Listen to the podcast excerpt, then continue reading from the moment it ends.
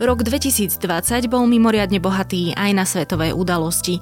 Samozrejme, hlavným menovateľom bola pandémia, no dejiny sa písali aj osobitne, a to v Spojených štátoch, ktoré si prešli turbulentným volebným rokom, v Bielorusku, kde masám protestujúcich ľudí došla trpezlivosť s prezidentom Lukašenkom, či z pohľadu klimatickej krízy, ktorá požiarmi v Austrálii rok otvárala spolu s novým koronavírusom. Je pondelok 4. januára a meniny má Drahoslav. Počúvate Dobré ráno, moje meno je Nikola Bajánová a o svetových udalostiach minulého roka sa budem rozprávať s Matúšom Krčmárikom a Lukášom Onderčaninom zo zahraničného oddelenia denníka ZME. Prejdite na online vzdelávanie vo vašej firme aj vy. Seduo.sk ponúka viac ako 280 videokurzov od stovky českých a slovenských lektorov, ktorí sú špičky vo svojich odboroch. Široký okruh kategórií od cudzích jazykov cez kancelársky softvér až po osobný rozvoj. K tomu možnosť nastavovať študijné plány vašim zamestnancom a vyhodnocovať ich výkony v jednoduchej firemnej administrácii. Seduo.sk vo vašej firme spustíme na 3 týždne zadarmo. Vzdelávajte svojich zamestnancov inak. Online. Seduo.sk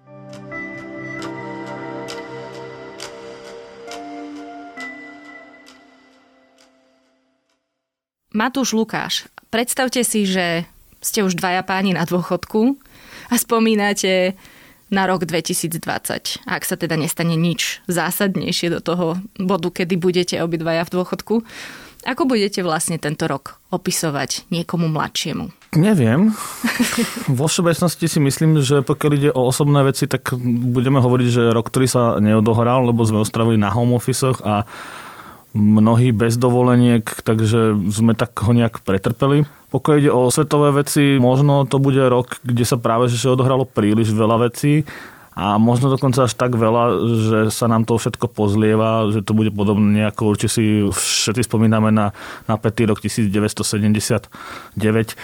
Možno tento rok bude podobne plný akcií a udalostí, lebo samozrejme však prebehneme si to. Koronu sme riešili, riešili celý rok, americké voľby, americké protesty, Irán, sme sa dostali takmer na pokraj vojny, Bielorusko riešime tuto v našom regióne, neriešime tektonický zvrat v Česku, k čomu sa ale ja vyjadrím neskôr a podobne. Určite, Lukáš, ty máš tiež ten pocit, že toľko vecí sa stalo, že niekedy si až sám prekvapený, že to bolo v roku 2020? Aj áno, ale podľa mňa tá pandémia to takým spôsobom prebie, že to je jedna vec, ktorú si budeme pamätať, že toto bol ten rok a tak ako si, neviem, ľudia sa učia o vojne, tak si budú pamätať, že OK, 2020 bola pandémia a bol to taký ten, že žijeme dejiny naozaj v tom negatívnom zmysle tentokrát, takže hej, ja si myslím, že na toto budeme ešte bohužiaľ spomínať nejak nejakých 20-30 rokov. No dúfajme, že tá pandémia naozaj bude rámcovaná hlavne teda rokom to 2020 aj s menšími presahmi asi s najväčšou pravdepodobnosťou,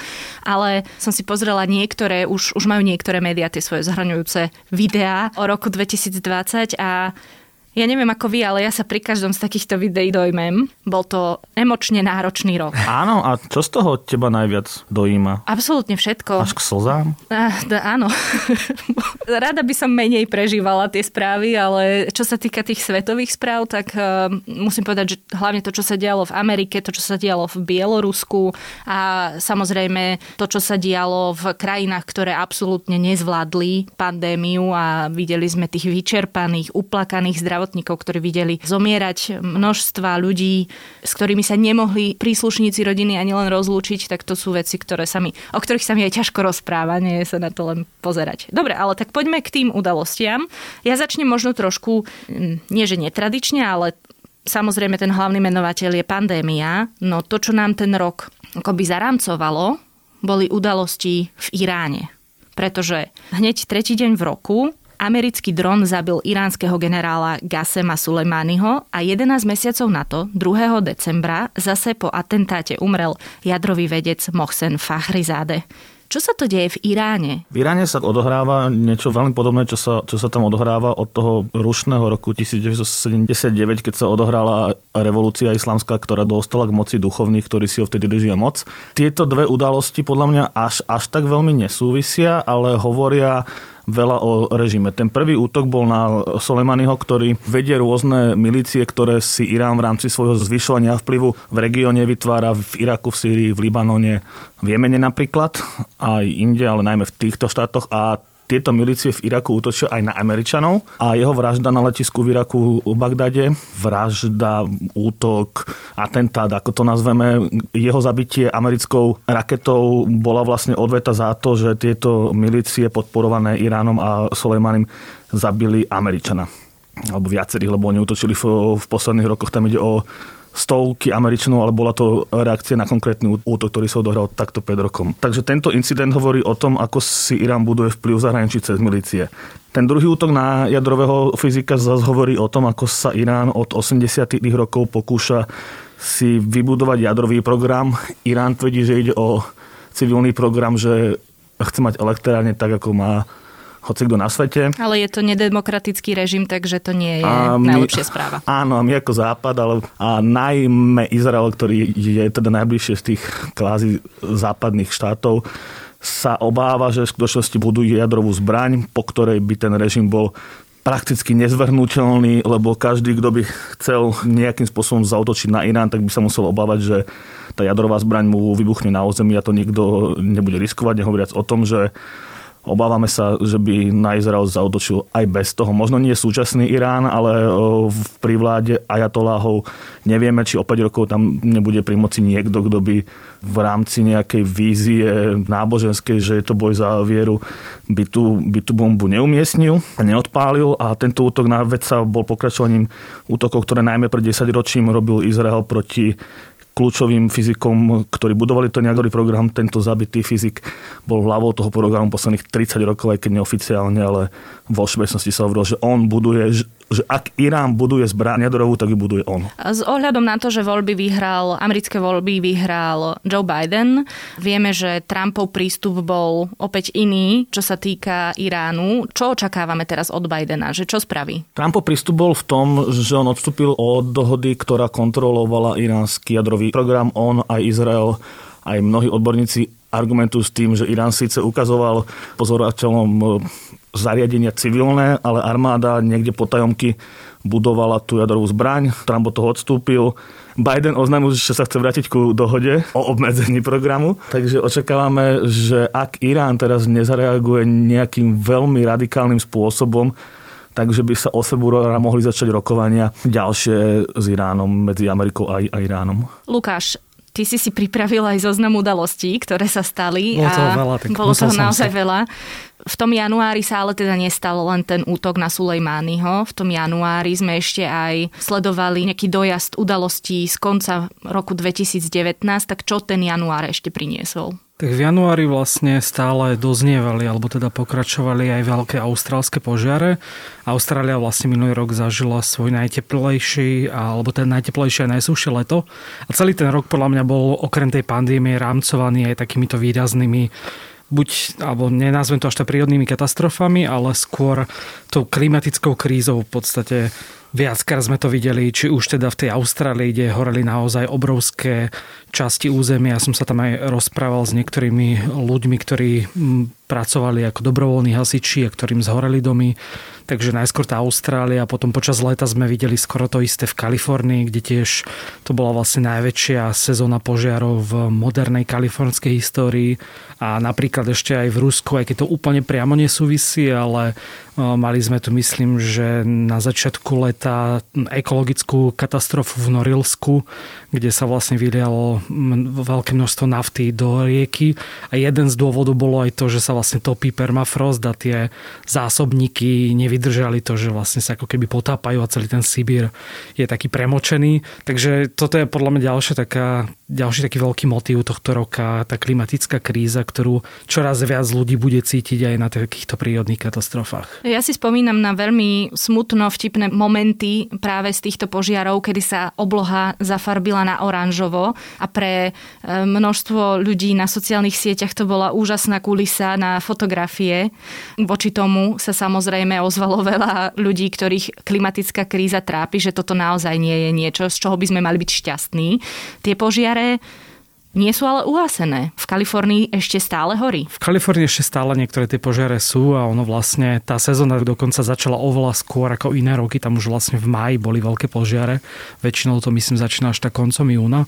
Takže každý rok v podstate zatiaľ to vidíme, že to horšie a horšie a zatiaľ nevyzerá, že by sa to úplne zlepšovalo. Máme aj čísla, koľko ľudí asi tak prišlo o domov v týchto požiaroch? Konkrétne teraz neviem, ale ono napríklad obetí tých požiarov nebýva až tak veľa samozrejme, lebo, lebo sa, sa väčšinou evakujú. evakujú, ale uh, ide hlavne o tie prírodné oblasti, národné parky vlastne už začali horieť, takže naozaj ten rozsah bol výnimočný, aj keď teda aj minulý rok sme videli v Kalifornii a na tom západnom pobreží to isté. Poďme k tomu, čo sme si už viackrát povedali, že je ten hlavný menovateľ, alebo nazva to udalosťou je takým prudkým a až urážajúcim podhodnotením. Pandémia COVID-19. Ako sa to začalo, ako to prebiehalo, kam to teraz asi tak speje. Tak ja si teraz poviem, že vlastne si spomeniem na prvý článok, ktorý som o tom písal, ktorý bol už pomerne neskôr, už predtým sme mali nejaké články, písala Zuzka Matkovská z toho nejakého epidemiologického hľadiska a písala o tom, že je tam nejaký vírus, je to zatiaľ malé. Ešte ne... v roku 2019 myslíš? No, myslím, že vtedy ešte nebolo úplne verejne známe, že sa niečo deje skôr. Vlastne až 1. januárový týždeň vyšla nejaká správa o tom, že niečo sa šíri, ale 2019 nemám pocit, že by sme mali akože v západných západných médiách nejaké zásadné správy, možno tak pred Silvestrom. Čo trocha. si môžeme rovno povedať, že prečo vlastne nemal Áno, svet keďže vlastne v Číne e, sa o tom neinformovalo veľmi dlhú dobu, tie úrady sa väčšinou, dokonca povedal by som, že báli oznámiť tie správy na nejaké vyššie priečky, takže sa to pomerne dlho ututlávalo e, a ja som vlastne prvýkrát písal o Ruse až koncom januára v čase, keď Wuhan už išiel do lockdownu a vtedy som sa spájal s nejakým Čechom, ktorý tam študoval a ktorý opisoval, že zavreté ulice, nikto nesmie vychádzať von, iba, iba na nákup a podobne. A vtedy to bolo ešte také dosť surrealistické, akože bolo to niečo veľmi ďaleko, ale tá rýchlosť, ako sa to vlastne v podstate v priebehu dvoch, troch týždňov približovalo k nám, ako sa vyskytli tie prvé prípady v Taliansku, v Tajsku najskôr teda, tak veľmi rýchlo sa to rozvinulo v podstate do troch týždňov, štyroch sme to mali aj pri nás. A na začiatku naozaj tie správy, ktoré sme písali, tak boli väčšinou o tom, akože, čo sa deje v Číne a ako keby dúsenie tej paniky, že nebojte sa, lebo však už tu boli podobné epidémie a väčšinou to nedopadlo tak zle a aj chrípka veľa zabíja a podobne, lenže čo skoro už, keď sa to v tom Taliansku rozšírilo, tak sme uvideli, že naozaj ten rozsah toho koronavírusu je výrazne iný, ako bol napríklad SARS a MERS, ktorý sme vlastne videli s veľmi podobným charakterom pred pár rokmi. Ja si pamätám napríklad na január a ako sme písali, teda ja konkrétne som písal o tom, že idú dať Wuhan do karantény a článok bol o tom, že sa to nedá, lebo že toľko ľudí sa nedá uzavrieť, prinútiť ich ostať doma a teraz vidím, vidíme, že sa to dá. Takisto sme si mysleli, že v Európskej únii sa už nedajú uzavrieť hranice aj sme to tak písali, myslím, vo februári, že, že, že to Taliansko nemôžeme uzavrieť ako teraz do karantény, lebo Európska únia. Takže všetky tieto predpovede ako keby sa nám zdajú veľmi ďaleké. Tu sa pozastavím pri vašej práci trochu.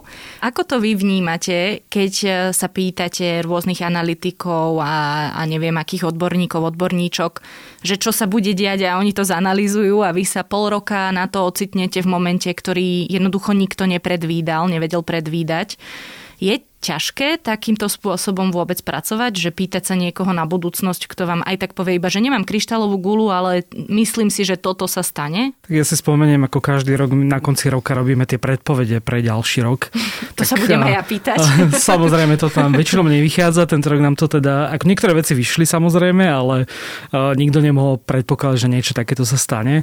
Takže je, alebo v podstate tá naša práca je taká, že aj tak sa vždy pracujeme s tým, čo sa deje ten deň a ten týždeň, takže nejako zásadne to neovplyvnilo to bude, alebo čo nám hovorili analytici, ako sa to bude vyvíjať. Áno, zo začiatku sa to vyvíjalo úplne inak a e, je veľmi ťažké ako keby odsledovať, že čo bude o mesiac, hlavne keď sa niečo takéto, čo nemáme vlastne s tým skúsenosti, lebo naozaj v podstate o tej španielskej chrípky niečo takého rozsahu sme tu nemali a samozrejme je to iné, lebo sme v 21. storočí, ale nemyslím si, že by to nejako zásadne ovplyvňovalo tú našu prácu. Ako môžeme sa pozrieť úplne konkrétne, ja tu mám tie predpovede na tento rok, takže jedna z nich je, že Trump zostane prezidentom, nevyšlo.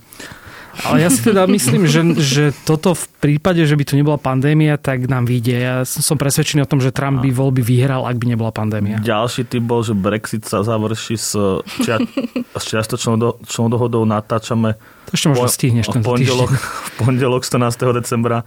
Dohodu ešte nemáme. Ďalší typ je, že s klímou svet nepohne. Neviem mm. posúdiť mm. ešte možno. To sú Únia, Polsko ani Maďarsko opäť nepotrestá. Toto bol pomerne ľahký typ, to si povedzme na rovinu.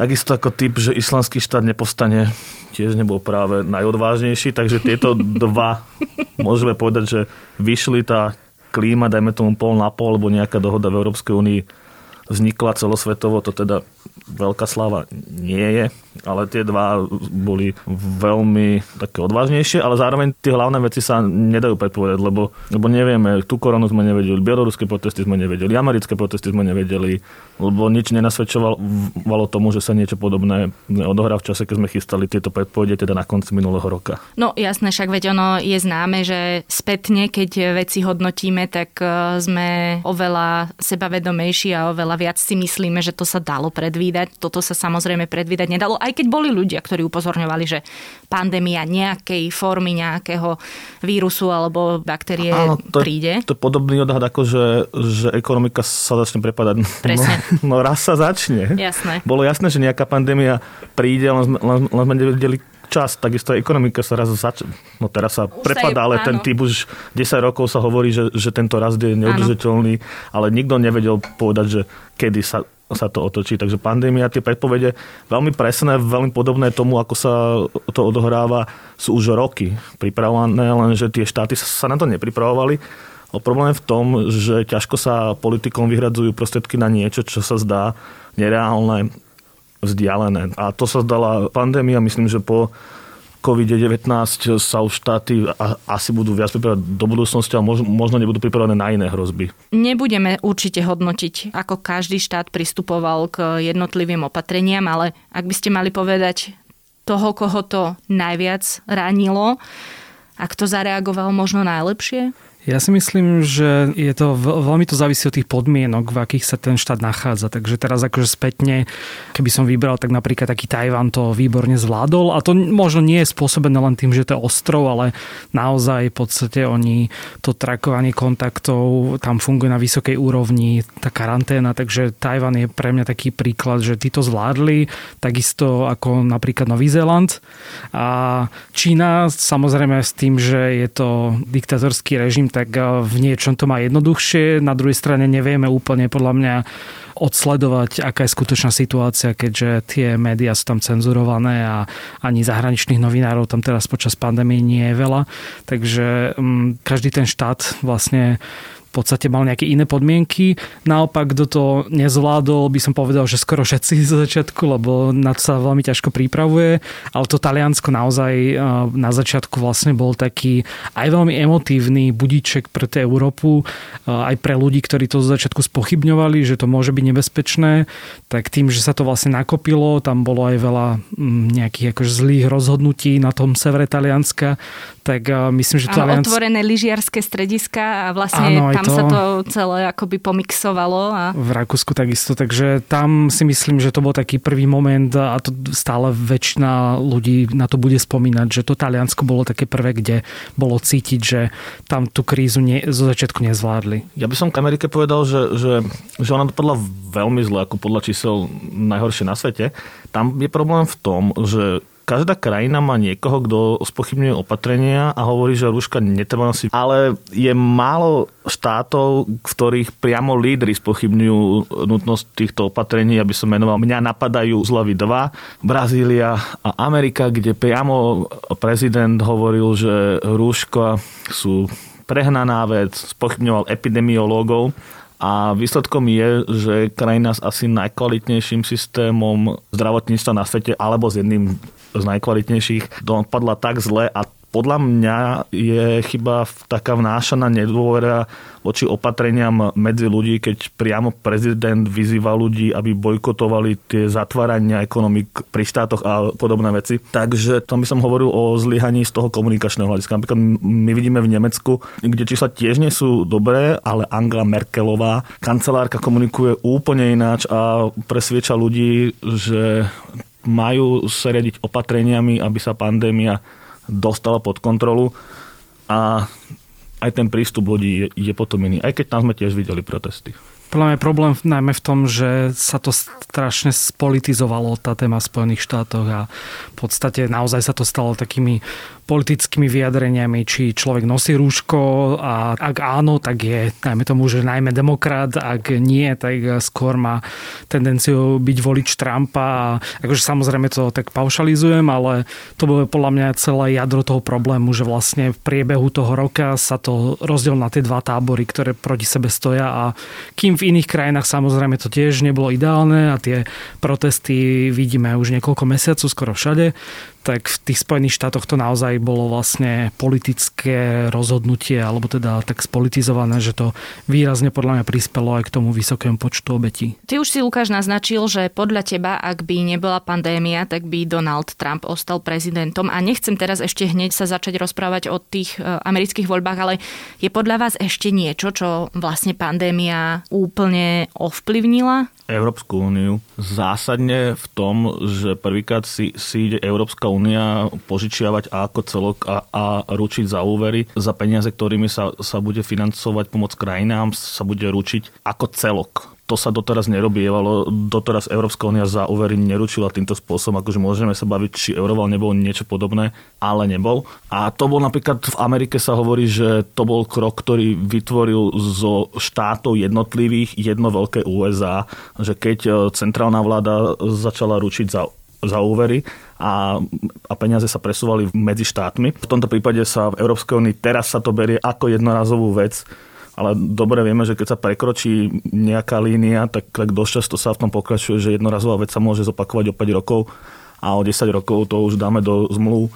Takže v tomto zmysle sa únia zmenila, takisto únia sa zmenila v tom, že sa hranice dajú zavrieť, ako som už spomínal pred chvíľou, lebo to sme si doteraz mysleli, že sa to už nedá. Ale zároveň sa, sa únia zmenila aj v tom, že si začínajú ľudia aj štáty uvedomovať, že spolupráca pri zdravotníctve čo bolo niekedy nepredstaviteľné, lebo to bývalo na štátoch, že spolupráca pri zdravotníctve na európskej úrovni je možná a asi aj žiadaná, lebo takto sa najefektívnejšie bojuje s prípadnou aj budúcou pandémiou. Ja si myslím, že to bolo práve možno také zlyhanie zo začiatku tej pandémie, ale skôr ako komunikačné, ako praktické, pretože ľudia nevedeli, že tie zdravotnícke otázky sú natoľko v kompetencii štátov a vlastne obviňovali Úniu z toho, že nerobí dostatok pri tej pandémii. A oni to proste podľa mňa tiež mali komunikovať inak, e, pretože aj z tých prieskumov bolo prvé mesiace vidieť, že ľudia majú pocit, že im najviac pomáha Čína, čo vlastne bola vyslovene propaganda toho, že oni sem nosili baličky s čínskymi vlajkami, aby si napravili to renome a neboli vnímaní ako niekto, kto vlastne pomohol k rozšíreniu toho vírusu. Takže tej únii to zo začiatku možno aj uškodilo, ale myslím si, že sa celkom pozviechala z toho a že tie štáty si teraz viac uvedomujú, že budú musieť viac spolupracovať. V lete sme boli svetkami viacerých prelomových udalostí a teraz náražam práve aj na Bielorusko. Kde sa Bielorusko za ten rok 2020 posunulo?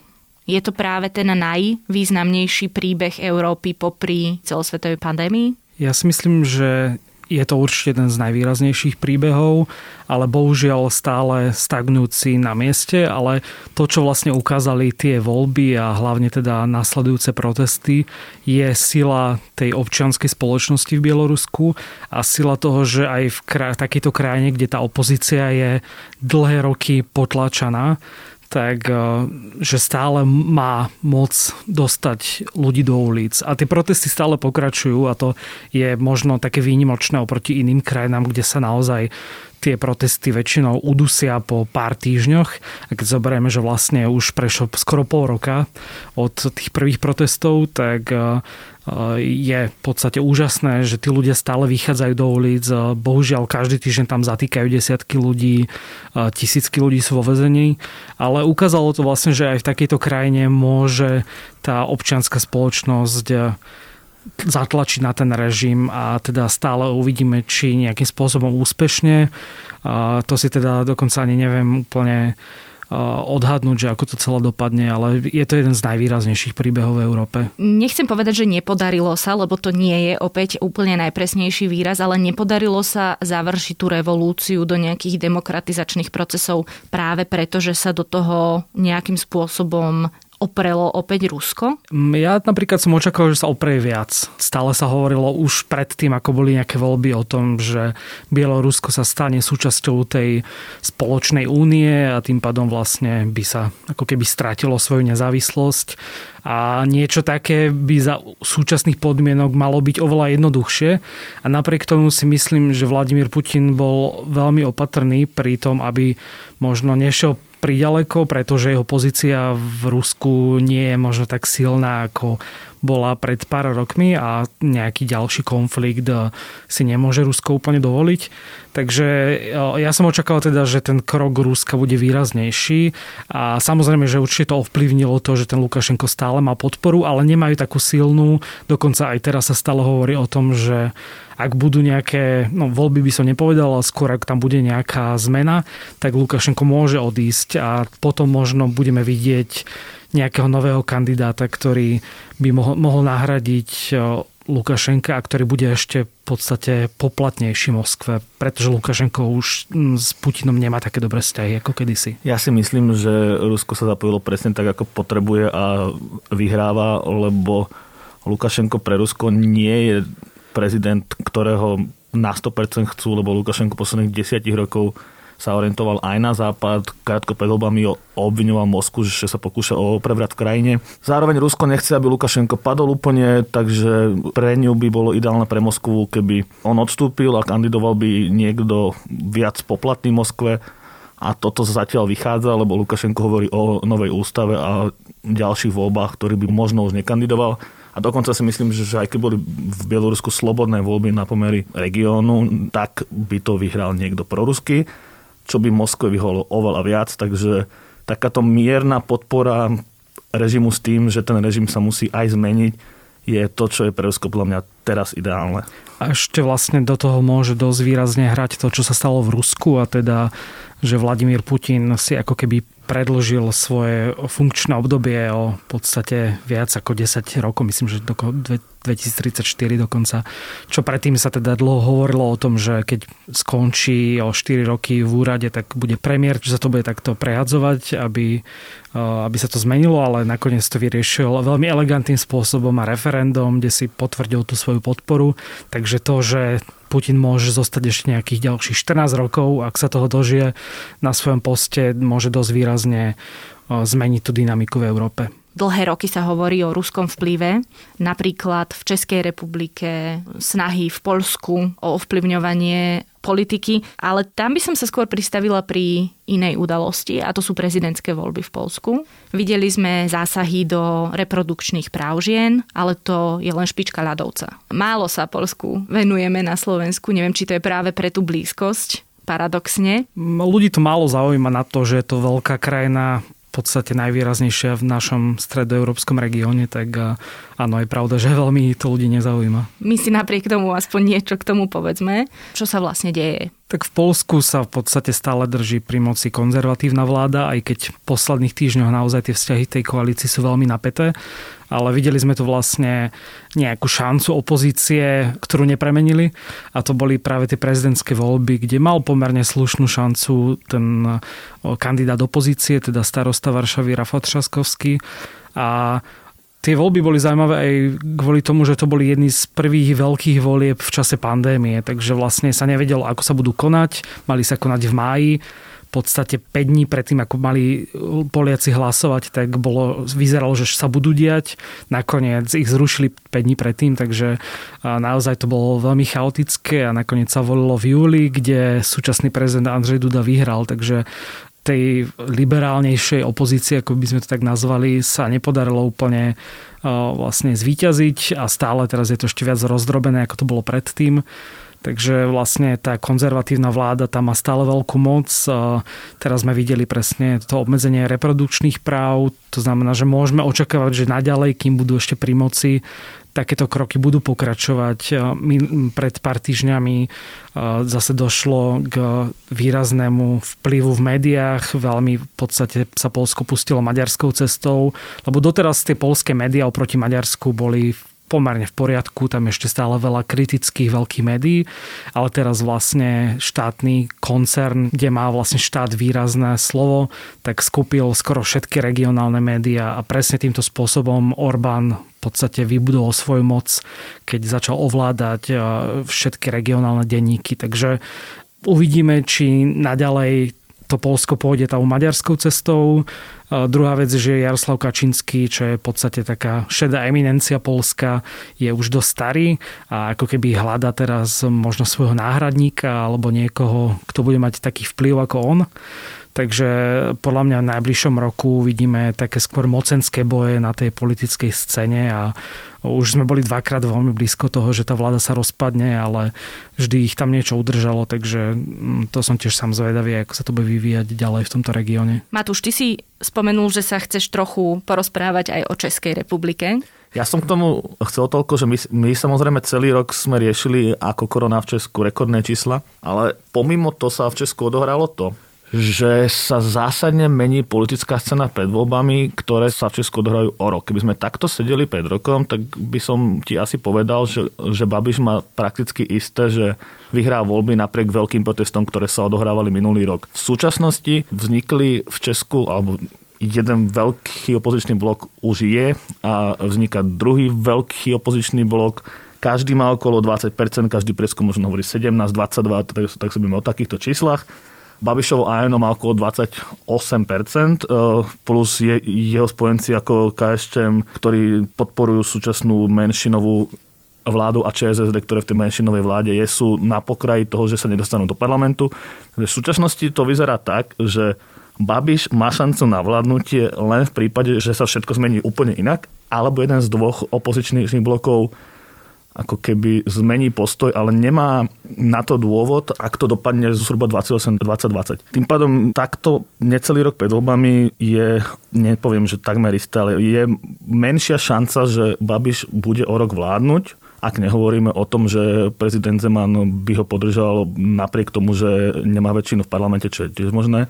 Ale nevidíme tam nejakú väčšiu šancu na to, že by mal väčšinu. A toto ešte pred rokom bolo nemysliteľné. Ale na to má určite zasluhu aj pandémia, a chaotické opatrenia okolo toho, aj dlhodobý prepač SSD, pre ktoré AN hrozí, že bude bez partnera. Ale toto teda považujem za veľkú zmenu v regióne, ktorá nejak uniká pozornosti asi právom, lebo teda polské a maďarské udalosti sú na oko vážnejšie, ale teda náš najbližší sused, najbližšia krajina sa zásadne tento rok mení. Babiš prehral voľby aj do krajov, aj do Senátu, nemá väčšinu v Senáte, ale to nemal ani predtým, ale teraz je, je tá väčšina opozície ešte väčšia. Ja by som zase nechcel úplne podceňovať Babiša, lebo on ten svoj kvázi populizmus ešte môže vyťahnuť. To teda súdim len na základe toho, že mi volala načná babka, že dostala 5000 korun z Babiša, takže ešte uvidíme, čo vyťahne Babiš pred voľbami. Poďme k tým voľbám asi tým najsledovanejším, teda nie asi, ale určite tým najsledovanejším a to sú tie americké prezidentské voľby. Tiež sa im nemôžeme venovať úplne podrobne, lebo to je obrovské množstvo informácií, kde keby sme nejakú jednu pri takom rozsahu vynechali, tak sa necítime asi úplne ale fajn. O odporúčame k tomu sériu podcastov áno. z eh, konca oktobra, kde sme sa tomu venovali veľmi podrobne. Áno, áno, tam určite, samozrejme sme tiež nestihli všetko prebrať. Ani výsledky sme ešte nevedeli teda. To sme nevedeli samozrejme vôbec. Teraz je už jasné, ako americké voľby dopadli. Vyhral Joe Biden, jeho viceprezidentkou bude Kamala Harrisová, ktorej sme sa inak bohužiaľ práve v tej sérii nevenovali dostatočne, tak to poďme teraz napraviť. Aké roky čakajú Spojené štáty s týmito dvomi ľuďmi na čele krajiny? Ja by som povedal, že Spojené štáty čakajú roky, v ktorých to nebude, že sa každé ráno zobudíme a prečítame si, že čo za chaotické povedal prezident, čo napísal na Twitteri. Myslím si, že to budú pokojnejšie roky, ale na druhej strane určite Donald Trump nikam neodchádza, bude kritizovať aj prezidenta, aj vládu, aj vlastných, ale už na tom nebude nikomu záležať. záležať. Už to bude len taký hlas pomimo, tak ako bol pred 5 rokmi, keď to bol taký excentrik, ktorý ide na prezidenta, ale však čo. Potom vyhral a zrazu to bol kľúčový hlas a teraz to bude zase taký excentrik, ktorý možno o 4 roky pôjde na prezidenta, ale dovtedy veď už na ňom nezáleží. No. Kto vie, ja si napríklad viem úplne predstaviť aj situáciu, v ktorej Donald Trump úplne zanevrie na politiku, bude e, sa venovať ďalej svojmu viac či menej úspešnému biznisu a bude taký trochu urazený. Politika bude podľa mňa, mňa jeho biznisom. Tam sa hovorí, že by si založil televíziu, alebo sa cez svoje kontakty bude snažiť zvyšovať vplyv možno nie až, až tak pre seba, ale pre svoju firmu a pre svoje deti, postupne aj vnúčata a podobne. Ja tiež očakávam teda, že uvidíme nejakú Trump show. Na Fox už možno nie, lebo tam sú rozhadaní s niektorými, ale či bude nejaká Trumpová televízia, tak ja pochybujem, že by sa on stiahol, pretože tú pozornosť, ktorú mal posledné 4 roky si dosť užíval a nemyslím si, že by sa aj úplne ľahko vzdal, takže o Trumpovi budeme ešte veľa počuť. Áno. Bude to vlastne podľa mňa taká najväčšia opozícia Bidenovi čo do, vlastne až tak e, možno predchádzajúci prezidenti, či už Obama, nemali až takú silnú opozíciu v Bushovi, alebo v podstate v republikánskej strane áno, ale nikto nebol to asi tak výrazná osobnosť, ktorá by vlastne vyslovene zosobňovala tú opozíciu voči nemu. V Amerike je zvyk, že bývalí prezidenti nejdú proti súčasným prezidentom trošku to prelomil Obama po veľkých útokoch Trumpa na neho, tak on naznačil, že Trump je nebezpečenstvom pre demokraciu. Toto nebude platiť od budúceho roka. Ale americká politika bude určite taká normálnejšia, že, že o veciach e, sa bude rozhodovať v zákulisí, vyhodenia ľudí sa nebudú oznamovať cez Twitter, ale normálne cez tlačovku, predpokladám. Dohody nebudú záležať od toho, ako, ako sa prezident vyspí, aký má osobný vzťah s, s niekým. Bude to normálne rokovania diplomatov, ktoré zvážia všetky pre a proti a potom prezident bude mať vždy samozrejme to posledné slovo, ale Joe Biden nie je ten typ, že by impulzívne reagoval. Takže ja by som očakával, že tá politika bude normálnejšia, aj keď návrat späť roka 2016 do tohto obdobia sa očakávať asi nedá, lebo No to normálne už bude niečo iné. To normálne Áno, už bude inak definované. Ale bude sa to viac podobať na, na to obdobie predtým, ale už to nikdy nebude to isté, lebo tá politika sa v Amerike veľmi zmenila nielen cez Trumpa, ale posledných 10 rokov, keď sa veľmi polarizovala. A podľa mňa bude hrať rolu aj to, že ten Biden naozaj je starší a nebude taký dynamický, ako bol Obama, takže nemyslím si, že bude nejaký výrazný prezident. No aj práve tá Kamala môže to môže, potiahnuť. Hej, to môže presne potiahnuť. Ja si myslím, že ju napríklad, e, to mi hovorili aj viacerí analytici, že ju budeme často vydať v Európe, pretože Biden nebude cestovať pri svojom veku tak často, takže ona bude mať na starosti hlavne tú zahraničnú agendu a tú reprezentáciu, vzťahy, reprezentáciu USA. Mm-hmm.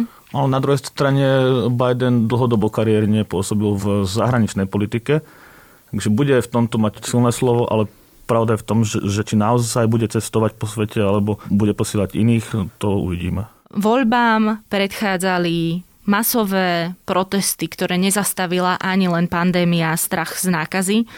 Nemôžeme určite očakávať, že práve Joe Biden bude ten, ktorému sa to podarí akoby utišiť a zreformovať políciu a zmeniť práve ten systémový rasizmus v krajine, aj keď tam má Kamalu Harrisovú, lebo práve počas prezidentovania Baracka Obamu začalo toto hnutie. Tak kam tieto protesty podľa vás svet posunuli?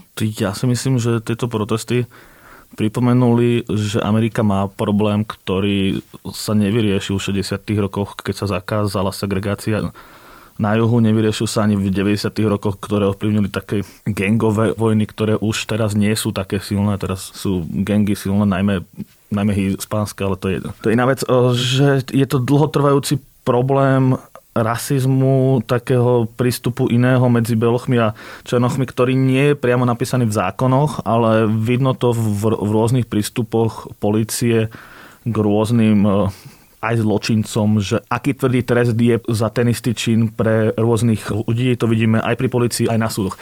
Tento problém je veľmi ťažko riešiť, lebo súdy samozrejme sú nezávislé, policia v Amerike je veľmi decentralizovaná, tam, tam sa nedá dať jeden príkaz a teraz všetky policajné oddelenia posluchnú už len to, že my poznáme z amerických filmov šerifa a policajné oddelenie, toto funguje všade trochu ináč, ich vzťahy, každý štát si rieši vlastnú policiu.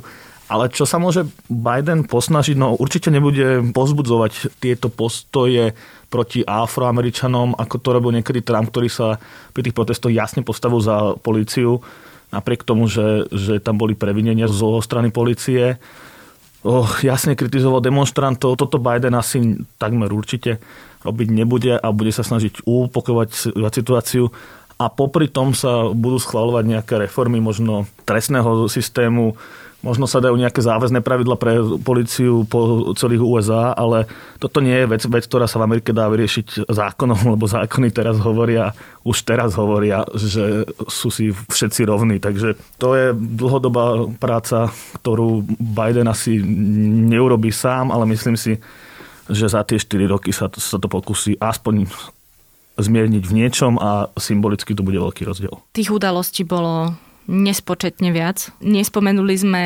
obrovský výbuch v Bejrúte. A teda teraz ho spomínam, ale nerozoberali sme ho.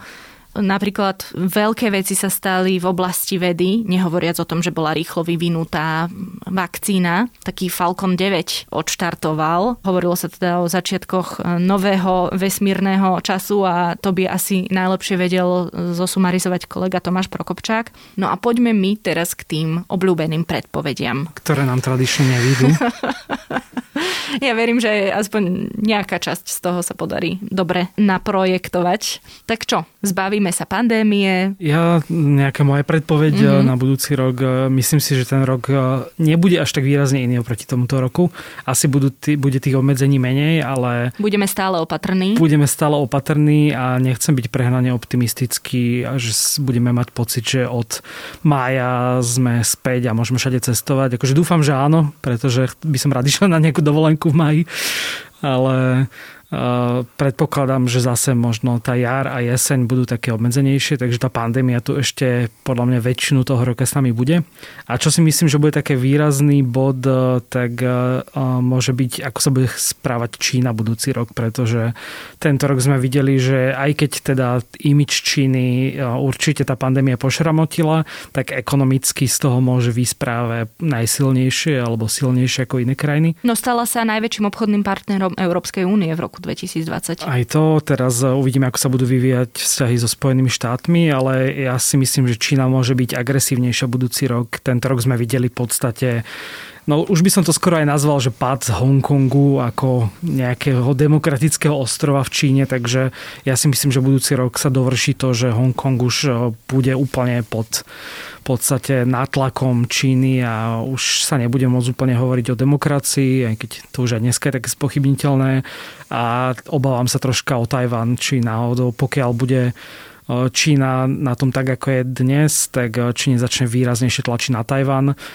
Jeden z dôvodov je aj to, že Donald Trump bol výrazný podporovateľ Tajvanu a oni sa na neho dosť spoliehali a nevieme, ako to bude v prípade Joea Bidena, či tam bude taký výrazný tlak proti Číne v tejto otázke. Takže ja si myslím, že to bude jeden z najvýraznejších príbehov budúceho roka.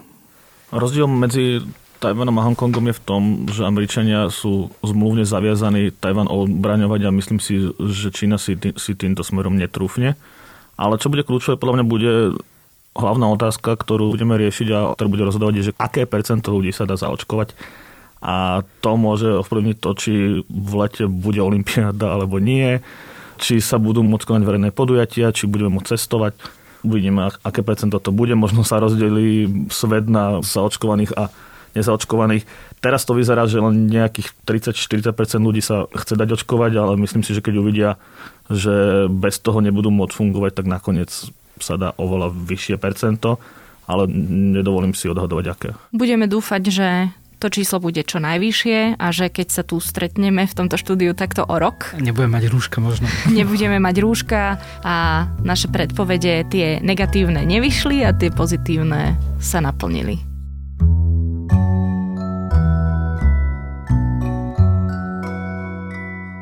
Počúvali ste Dobré ráno, denný podcast denníka ZME s Nikolou Bajánovou. O svetových udalostiach uplynulého roka som sa rozprávala s Matúšom Krčmárikom a Lukášom Onderčaninom zo zahraničného oddelenia denníka ZME. A ešte jedno odporúčanie na záver, ktoré ste už možno zachytili v predošlých epizódach. Na Spotify nájdete playlist s názvom Hudobné objavy 2020 denníka ZME a podľa mňa táto prekvapivo fungujúca všeho chuť stojí za vypočutie. Ešte pekný deň a do počutia opäť zajtra.